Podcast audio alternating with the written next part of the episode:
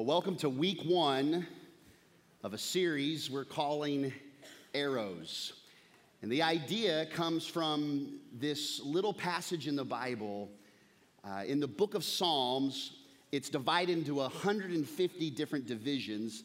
And in the 127th division of Psalms, that 127th chapter, we, we get a psalm that talks about, talks about arrows. And here's the way it looks. Now, when you think of the book of Psalms, there are several different authors. Like John wrote the book of John, Matthew wrote the book of Ecclesiastes. No, I'm kidding. He wrote the book of Matthew.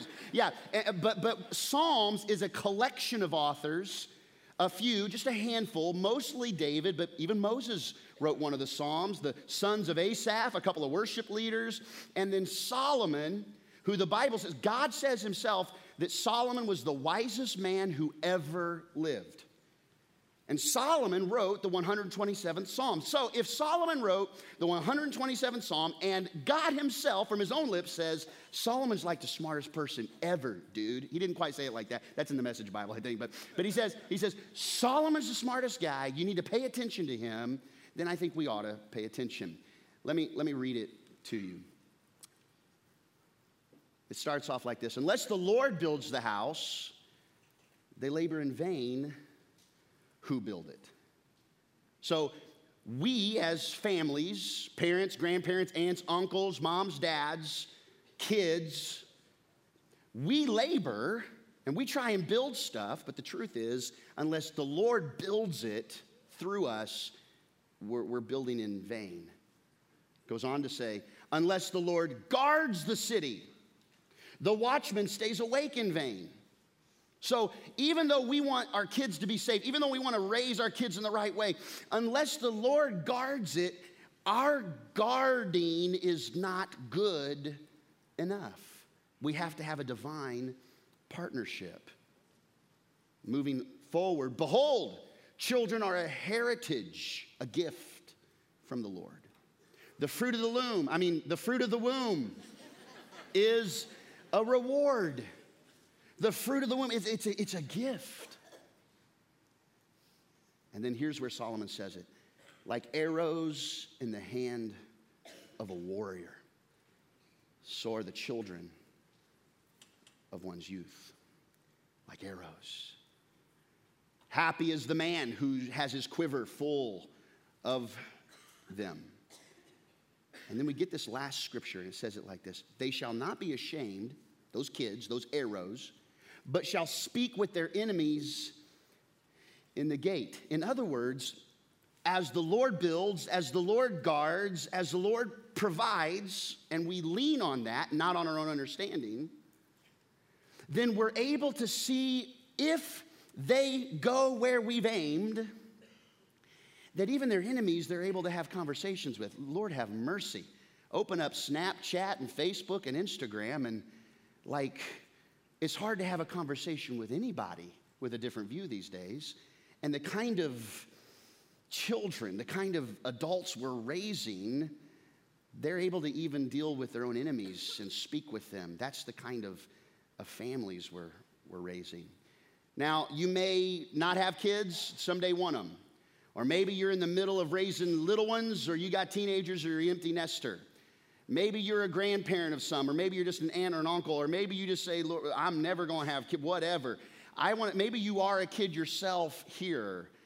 I want you to know that the Word of God is applied differently at different stages of our life, different seasons. There's an application. So maybe you are a teenager yourself. There's importance here because someday you will probably be a mom or a dad. And parents, maybe you say, oh, I wish I would have heard some of this stuff a while back. That's okay. Today is a new day. You, you are able to start over right now, as little time you have left, or a lot of time, or maybe you haven't had kids yet, or you want kids, you aren't able to have kids. This is still applicable to all of us. And what I want to jump in today in this whole series is I want to give us a keystone habit that, that really is so critical for us. And what's, what's a keystone habit? A keystone habit is if you set that habit up, you're more likely to accomplish other habits. For example, a keystone habit of getting up in the morning and having a plan for your first 60 minutes of your day that is a keystone habit that gives you a 90 plus percent better chance at accomplishing what you need to set out to accomplish in a day if you just implement that one plan, get up early, and have a plan ready for the day. That one keystone habit helps your other habits. So, the keystone habit I really want to invite you to, to learn over this series is this live towards the target. Would you say it with me? Live towards the target. Now, in order to live towards the target, you got to know, like, you know, the target. What is the, what is the target? Well, I'm gonna give you an acrostic for arrow this five weeks, and I'm only gonna give you one at a time because you're gonna have to come back to get the next one. And so today, amen, bless God. So today, so here, here's what I'm saying to you. It's important enough that you make a change in your schedule to either be here or listen to the podcast, to get the Timber Creek Church app and listen and, and consume this. It's not because I, I want to feel good about you listening, it's because I believe that these are going to be some strong biblical principles and habits that, that you're going to be able to live with less regrets and more courage and boldness. You're just going to be able to do it whether you're a teenager or your parent, a grandparent, you name it, just if you're breathing. These are good habits that you can take in. So the first the A in arrow is aim. We're going to talk about aim today, and the question we're answering is what is the aim of the archer? So, all kinds of metaphors in the Bible. The, the Lord is like a lion, like a rose, like a lamb, uh, a servant. Um, uh, the Proverbs say, Consider the ant, you sluggard. Well, why would you consider an ant? Because, like, even when it doesn't need food, it's gathering food, so it's prepared, and you need to be like prepared and not expect someone else to gather your food. You need to gather your food, like, consider the ant. Well, we see this arrow metaphor. And so, if kids are the arrows, parents, are the archer, the home and life is the archery range. And so, in those metaphorical concepts, I want to give you some fundamentals for the archer today. Some fundamentals for the person who holds the bow, and like an arrow is aimed, we aim our kids. Take your notes. We've just got six fundamentals today. We're going to run through those. The first one is this number one, arrows are a blessing not a burden. The, Psalm 127 said, Happy is the man. And when you read it in the Greek, it actually says, Happy, happy. Happy, happy. It's like, you know, Duck Dynasty. Happy, happy, happy. It's just Duck Dynasty right there. In the, it's in the Bible. Happy is the man whose quiver is full of kids. Children are a blessing, but here's the deal sometimes they don't feel like a blessing. They're a blessing, but sometimes they feel like a burden. Now, it used to be when Janet and I were younger, we could just like, you know, go out. Eight o'clock at night, you want to go to IHOP? Let's go to IHOP. We get in the car, we go to IHOP. Man, we're raising kids, that changes. One of the funniest things uh, a young couple can say that doesn't have kids to, to, to parents that do have kids is like, oh, we're just so busy. We're just so tired. And the parents that have kids, are like, idiot. It's like we used to be able to like go out. We could go to Houston, spend the night, drive to Dallas, have a blast. Now it's like, you know, getting a babysitter. It's like an act of Congress, and you gotta you gotta make sure that the babysitter has gone through ancestry.com and you got the DNA response. Like I mean, it's just so detailed. And and when when they're younger kids, it's like time to go to bed. Your kids here, time to chop off your head. That's how they respond. Because like just trying to put them to bed, they're running around. They're gonna chop off my head. Bath time becomes like a battlefield. You're just trying to bathe the kid, and now you got some naked human running around, writing on the walls. And you're just trying to give them a bath. It used to be that we were the ones running around naked at night. Now they're the ones running around naked at night. And then when you want to run around naked, you want to run around naked? No, I've been chasing these kids all day. I don't have time. I got a headache. I don't want to run around naked.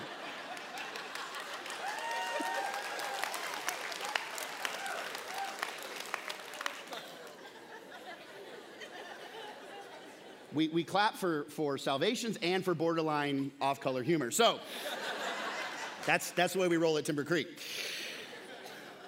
Blessings can feel like burdens. And I, I just, just got to tell you, you got to be cautious because if you view it as a burden, you'll miss the blessing.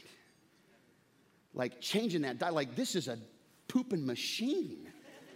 And you're changing diaper after diaper, and you're like, Lord have mercy, why are diapers cost like $7,400 these days? And you're, you're changing diapers and you're scraping off crayon off the wall. And if you're not careful, you'll miss the blessing because of the burden.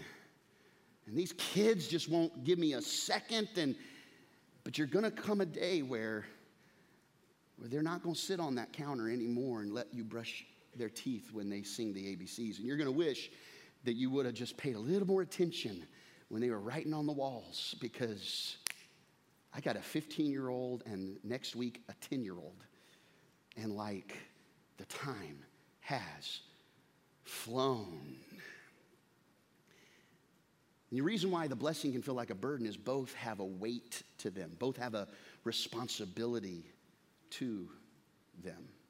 And you know, the Bible is full of these metaphors, and God gives a example of who he is to us through the metaphor of a father, God the Father.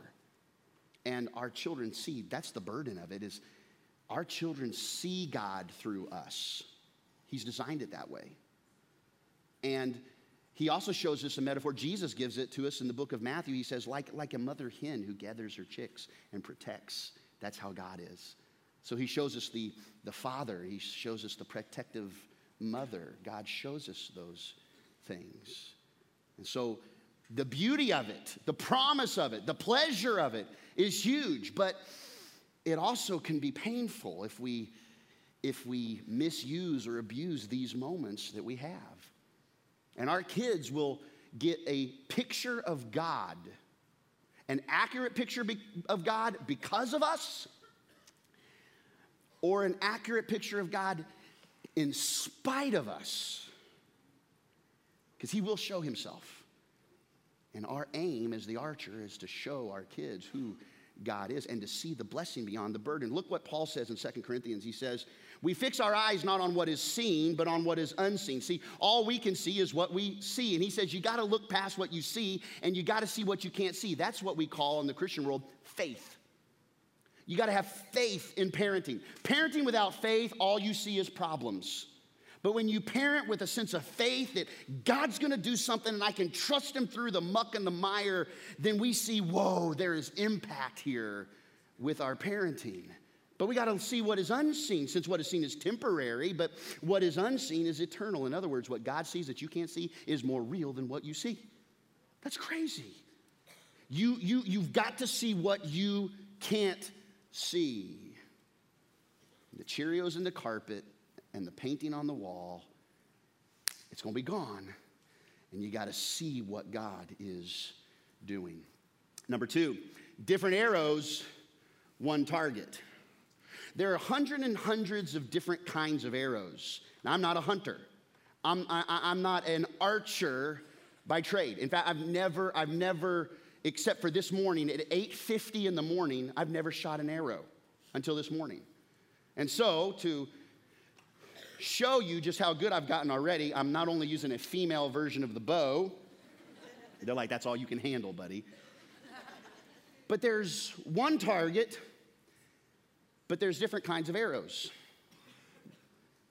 Our kids are so unique. Man, I wish you were more like your sister. Nah, you're, you're supposed to be you. Your sister's supposed to be her. You are supposed to be you. Now, I'm supposed to like pull it back like this, but I didn't practice that way. So, oh, a little low. First service, first arrow, hit a bullseye. And I dropped, I just dropped the arrow. I said, let's all just pray right now. The Holy Spirit is in the room. You got all kinds of arrows, different, different target, one target, all kinds of arrows. You got shy arrows and you got loud arrows.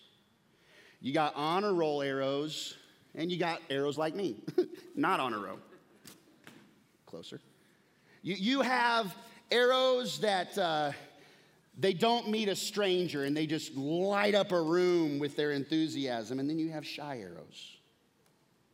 You have tomboy arrows, Uh oh.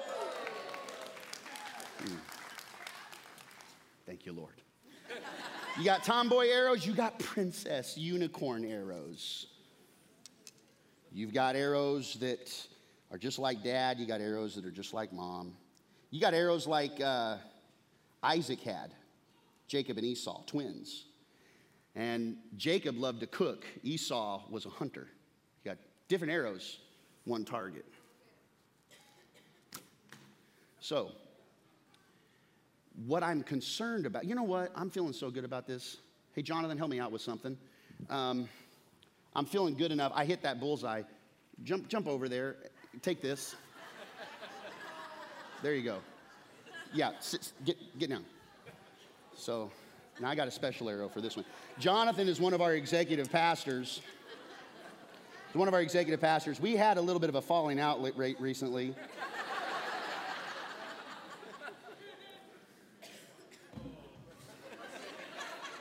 How am I going to shoot it off your head if you can't even balance it? Yeah.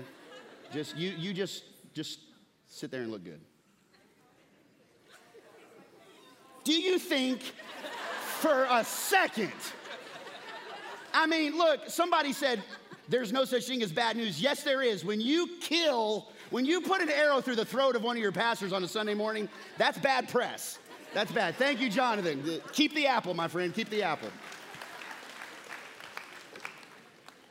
there are all kinds of different arrows. Stop trying to, this arrow, well, this arrow never gave me any trouble, and this arrow, oh man, we just can't like it. My daughter, Sage, when she was born, she, she, she came out of the, the womb, cesarean, eyes wide open, cried like this, and then was just smiling. Slept 12 hours a night, not a problem. It was nuts how good she was. Graham, cesarean born, wouldn't shut up for three hours. The doctors were laughing in the delivery room, like, we've never heard a kid cry like this. Like, and he still hasn't shut up since. He talks in his sleep, this guy. He just like, different arrows, same target. So the way I might look at that arrow is a little differently, but I'm still aiming them to one target. What, what happens is when we're trying to aim our family at all kinds of different targets, what kind of confusion does that cause? What kind of ineffectiveness does that cause? He wasn't an archer, he was a rifleist or a rifler, I guess. In the Olympics, Matt Emmons, one of the m- most uh, medaled rifle competitors in the Olympics, 2004, he was getting ready to, to, to clinch the gold medal and on a fluke accident, he focused on the wrong tar- target, hit a, just hit it square dead in the middle, bullseye, but he hit the wrong target. He crossfired. And this is a picture of him aiming. And just seconds after he shot that, he, aimed and shot, this is his next reaction. What? Because he hit the wrong target and he lost the gold medal because of it. And I wonder how many of us sometimes this is how we look when we're parenting. I know I've been there. I thought, I thought that that was like important. Maybe it's not like, whoa. He hit a bullseye, he just hit the wrong target. So it doesn't matter if you hit the bullseye or not, it matters if you hit the bullseye on the right target. So, what is the bullseye of a godly home? What is that? What is that square, that dead center bullseye? There are a whole lot of bullseyes the world will give you, but I would say that these are more like the circles around the bullseye. One simple circle around the bullseye is survival. And, and this is the circle that things like you just got to keep, to help, help your kids keep everything on an even keel. Like, don't die today.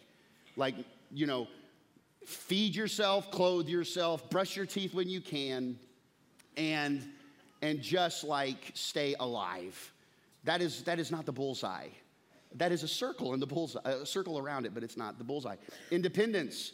Well, we're going to teach our kids to make good decisions and be independent thinkers. And so we teach our children to be self sufficient. No, you need to make your bed. No, you need to make your meals. No, you need to do Someday I'm not going to be here to clean up after your mess. You're going to have to do that. And that's a circle around the bullseye, but it's not the bullseye. Competence helping our children be capable in this world, to have capacity to be good deciders, which takes us to another circle that's not the bullseye, but it's a circle, and that is problem solving.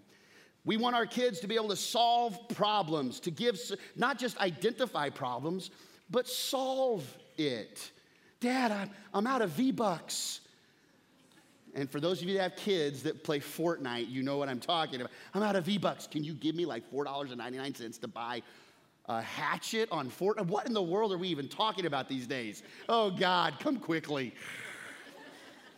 But we want our kids to be good problem solvers and address problems as they arise. Yes, that's important, but it's not the bullseye. It is on the target, but it's not the bullseye.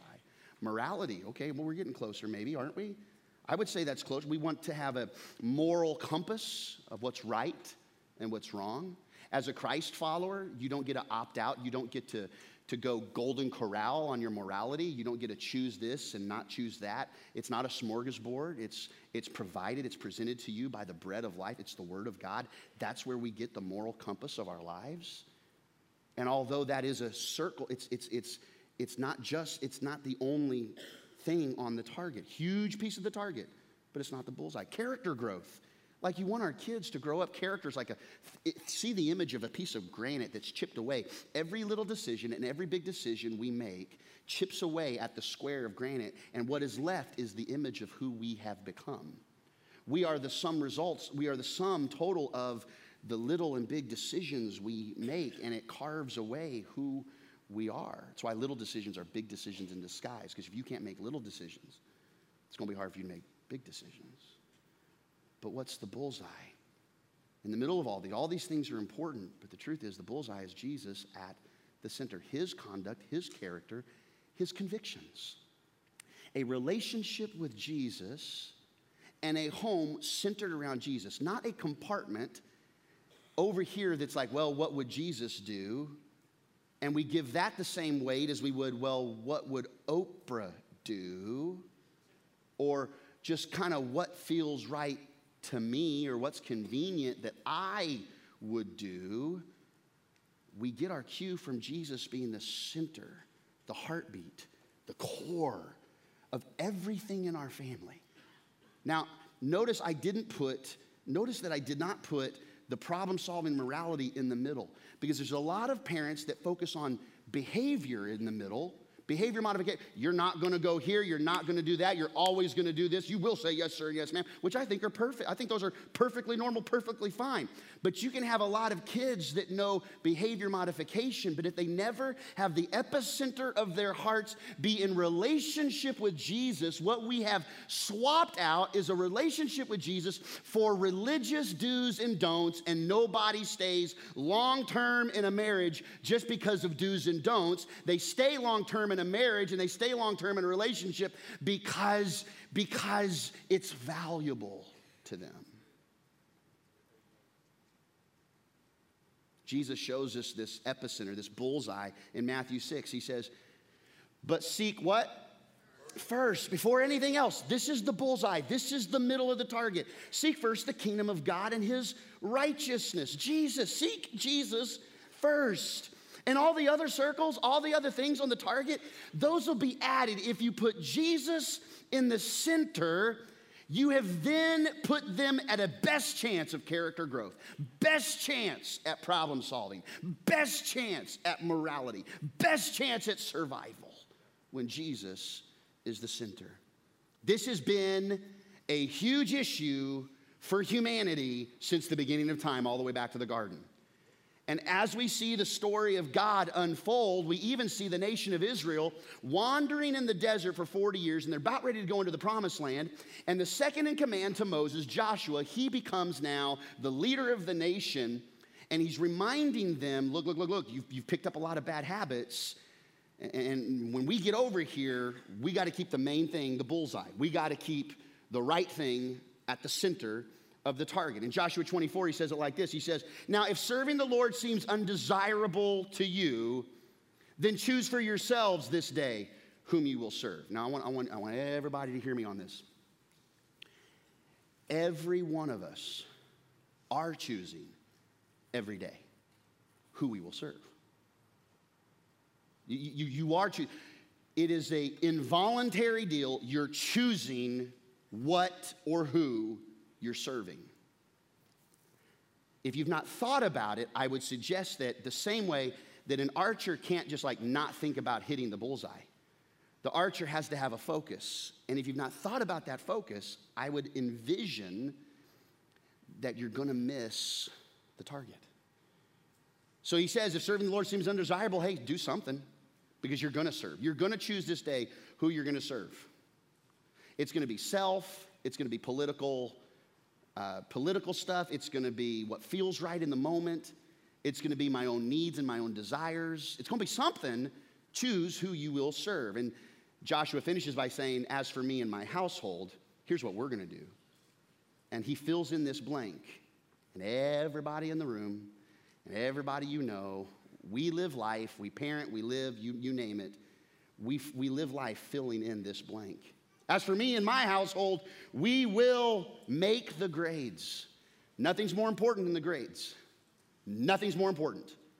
Because if you don't make the grades, then you don't pass the test. If you don't pass the test, you fail at school. If you fail at school, you won't get into the right school. If you go into the right school, you won't get the right job. If you don't get the right job, then you won't make the right kind of money. If you don't make the right kind of money, you're going to be living with us again, and that can't happen, so you need to make the grades. As for me and my house, we will take over the family business, and nothing's more important. I know you have dreams. I know you want to do what you want to do, but I didn't build up this company for you to just kind of go and chase your dream of doing that. I need you to take over this family business. Don't you care about what I've built? As for me and my house, we will play soccer. We'll play soccer. Now, it's easier for me to put play soccer on there because my kids don't play soccer. But if you put basketball and you put baseball and you put choir and you put new image and you put all the other stuff in there, then like those that stuff consumes our calendar. And before you get the thought in your head that I'm the kind of pastor that would kind of like um, uh, look down at, at parents that like are out of church on Sunday because they're playing ball. I know that. I know what that feels like. We got kids that are athletes that love to play ball, and even now in this season of life, we're having to navigate how much is too much. Because for us, as for me and my house, this is most important, not because I'm the pastor, but because I'm aiming my kids. This is most important. And it's not just because I'm a pastor. Like, I'll show you why this is important. And it can't be replaced with YouTube, it can't be replaced with just hanging out. Like, there's something powerful about gathering together. Doesn't it sound silly, too? Like, on your deathbed, oh, at least we just played all those soccer games. Hopefully, it's at least the memories behind the soccer games and not just the soccer game in and of itself. As for me and my house, we will attend that college because that's what it's all about if you don't get into that college. As for me and my house, we will not be like them. Can I tell you, not is not enough? Just not being like them, like your dad or your mom or your relatives or that neighbor down the street, just not being like them is not a good enough target. because that doesn't give you the motivation to really go where you need to go. It just says, I don't want to look like that, but it doesn't give you a picture of what you want to look like. So, as for me and my house, what are you going to do? How are you going to fill in the blank? What are you going to say? And Joshua says, As for me and my household, a lot of things we could choose, but we're going to serve the Lord. That's going to be the most important. Listen, mommy and daddy have staked our life on this. I know there's a lot of fun things. I know all your friends get to go do that. I know, I know that you want to, I want to go jet skiing with the Wilsons today. It's awesome weather and it's going to get colder. I want to go jet, jet skiing with the Wilsons. I know, son. I know the Wilsons have awesome jet skis. I wish we had jet skis. But we don't have jet skis, and I know it's fun to go out on the lake and ride jet skis. And you know what? You can do that every once in a while. But today, eat your Cheerios, get in the car, we're going to church. Like, like that's just like this, we've staked our life on this. As for me and my house, we will serve the Lord. Number three, arrows can go where the archer cannot. Now get this, because this is going to liberate some people. Our, arrows can go further faster. Arrows can go over walls that stopped the archer. See, many parents are intimidated by the walls they couldn't scale. So they avoid the walls and they don't talk about those walls with their kids. But arrows can go where you couldn't. Arrows have the ability to accomplish what you couldn't accomplish. If aimed in the right direction, if released, there's no telling what they can do. Think about, think about the mom who just packed a lunch of some tilapia and a couple slices of bread. Put it in the little sack, said, Don't be late for school, Keith. And Keith grabs that little sack. Keith gets on his little bicycle. He's going to elementary school.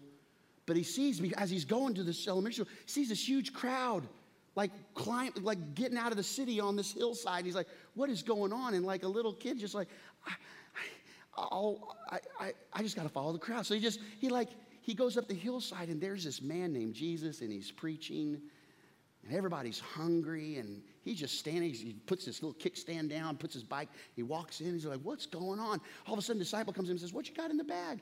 He says, oh, it's like my lunch. He says, man, we're all hungry. He says, well, you can have it.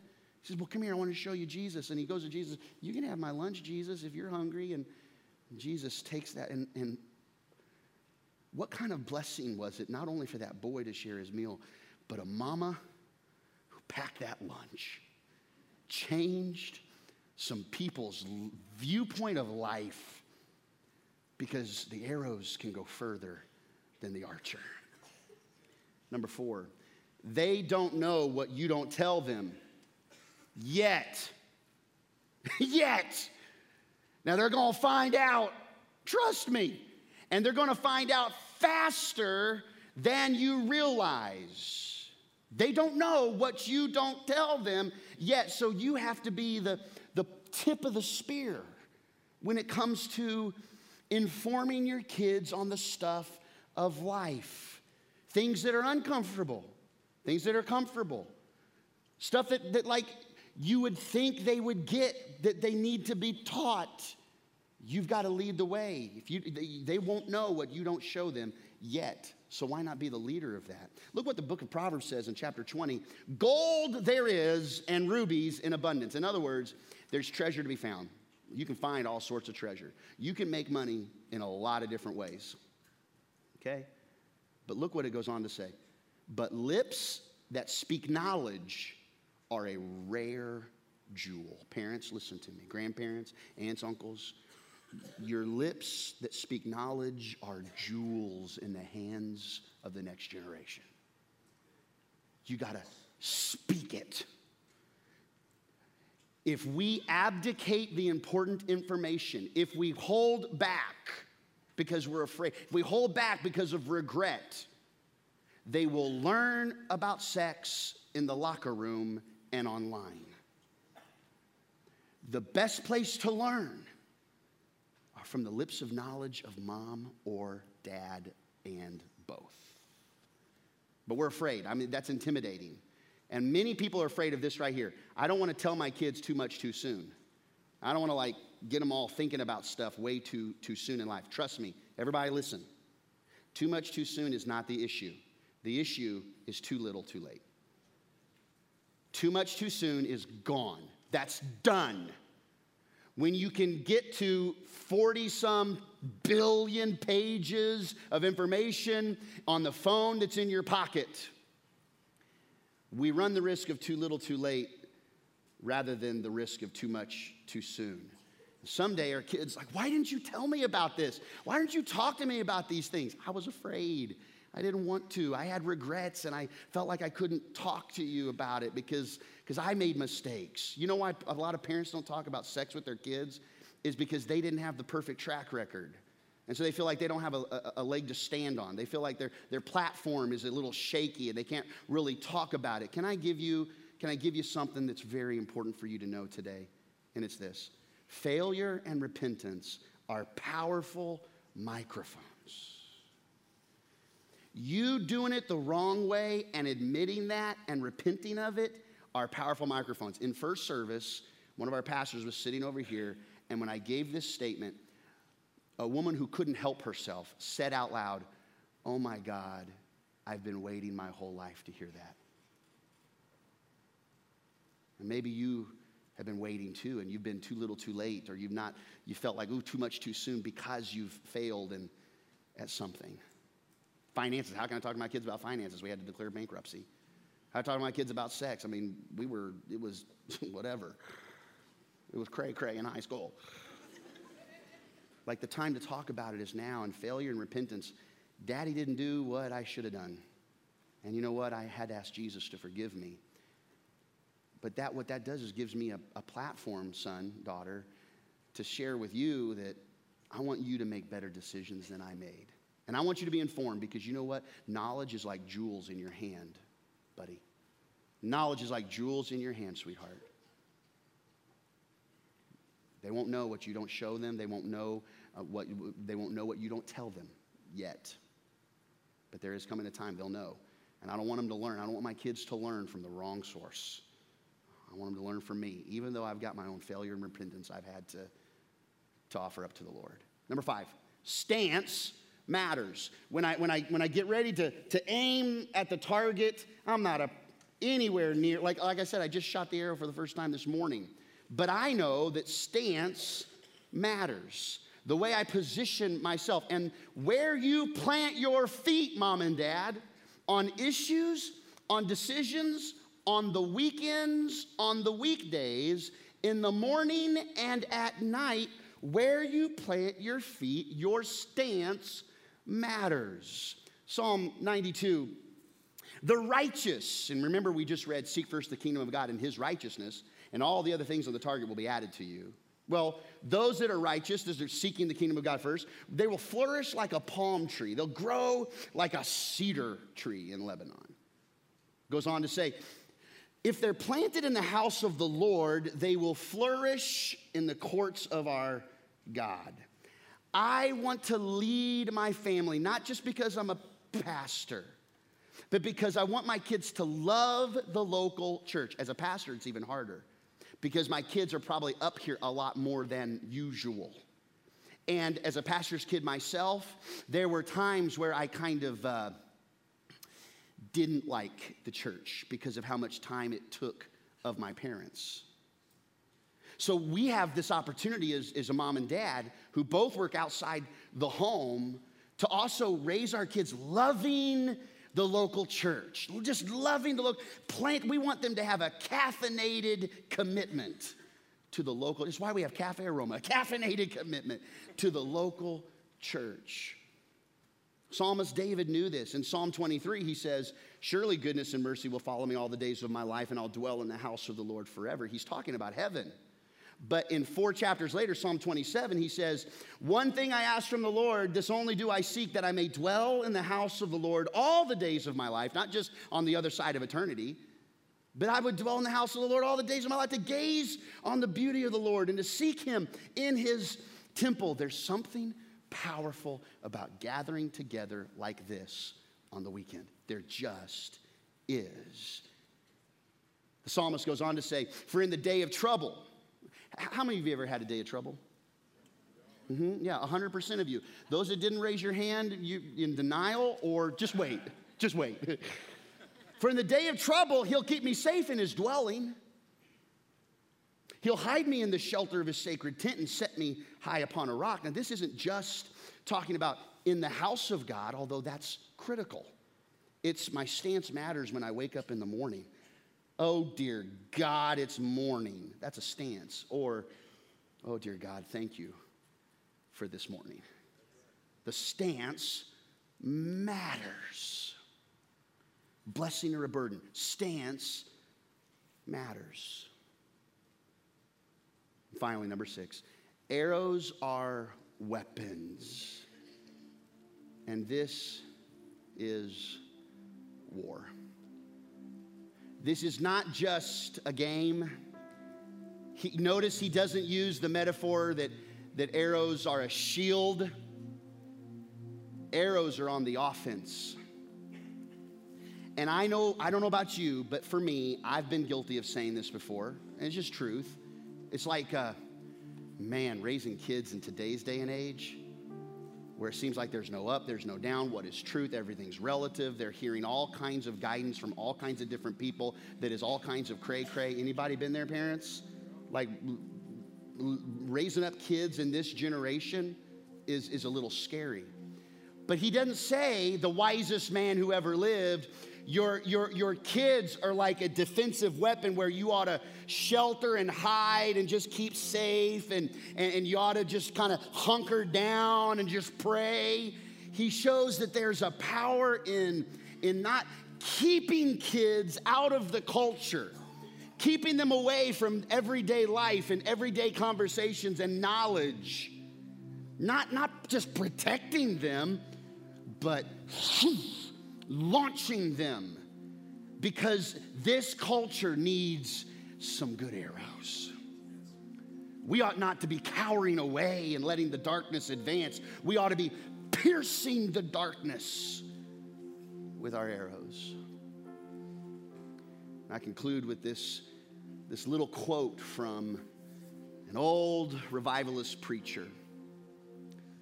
He said it like this When God sees that in this poor old world, there is a wrong that needs righting, or a truth that needs preaching, or a benefit needs inventing. When God sees there's a need in the world, He doesn't just solve the need with a snap of His fingers. He sends a baby into the world to do it. Your children are God's answer to some hurt, some need, some opportunity. And God knows firsthand because 2,000 years ago, the Lord sent his only arrow into the world. Target was the cross. And he hit a bullseye. And because of God sending his arrow, it gives us the opportunity,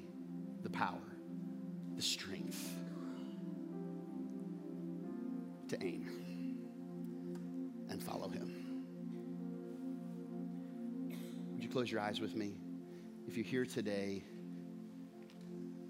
uh, let me just talk to parents for a moment. Parents and grandparents, you maybe you are, you're a teacher and you don't have kids of your own, but you have kids that you're helping mold every day. If you say, you know what, I, I got to have the right aim, would you pray for me, Pastor? Would you pray for our family, pray for our direction, pray for our aim? We want the most important thing to be the most important thing. If that's you, would you just raise a hand? Yeah. Yeah. Me too. Me too, everybody. Me too. Father, thank you that you're not mad at us. Thank you that you give us guidance. Now, Lord, may we act upon what we've heard. May, may we, if we've fallen short, if we've aimed and we've shot. Now, Lord, we know that arrows don't have a mind of their own in the physical, but in this metaphorical sense, we can aim all day long, and they're gonna have a choice to make. They're gonna have a choice. They're gonna either follow the aim of the archer or they're gonna do their own thing.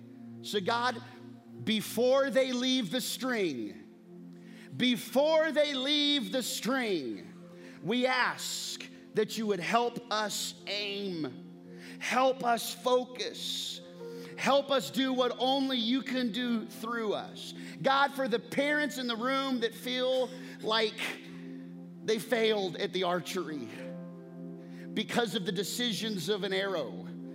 Lord, I pray that they would they would lean in now that it's never too late to at least have a conversation. God, I pray that, that wherever we are in this walk, whether we're a teenager and we're figuring this stuff out on what our parents are or are not, or we're a parent in the thick of it, or a grandparent that are seeing our kids raise kids now. Ultimately, may you be the center of it all. In Jesus' name, we pray. And everybody said, Amen. Well, to end today, uh, we're going to receive our offering. We're going to practice our generosity. And I want to tell you a little story. I got an eight page letter in the mail a couple days ago from one of the inmates at Diboll Correctional Center. And they just they wrote in that little letter that that God is changing their their life, and they said through Timber Creek at Diboll, things are changing. They said they said that Pastor Jeremy, I want you to know that way beyond the service on Wednesday, those guys are talking about Timber Creek Church every day of the week. And they're like, they're getting stronger and they're changing. Like the atmosphere of the prison is changing a little bit. Now, you may work at that prison and say, I haven't seen that. But just know that you, when you give, we're able to do those things like that.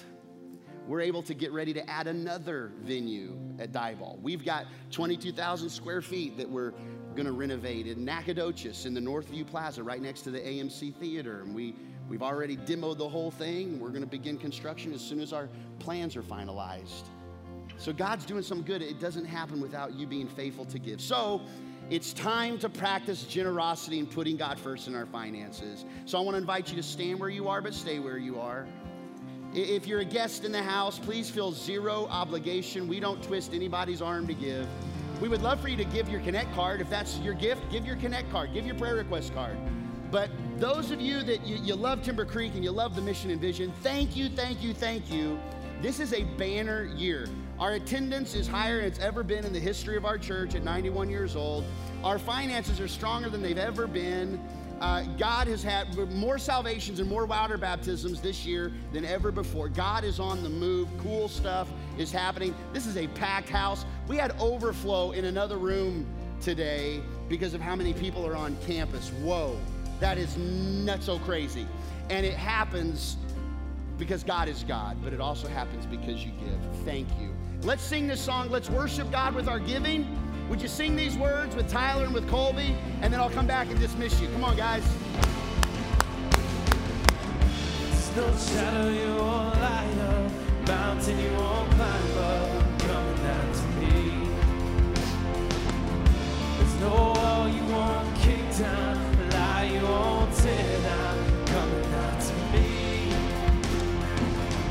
There's no shadow you won't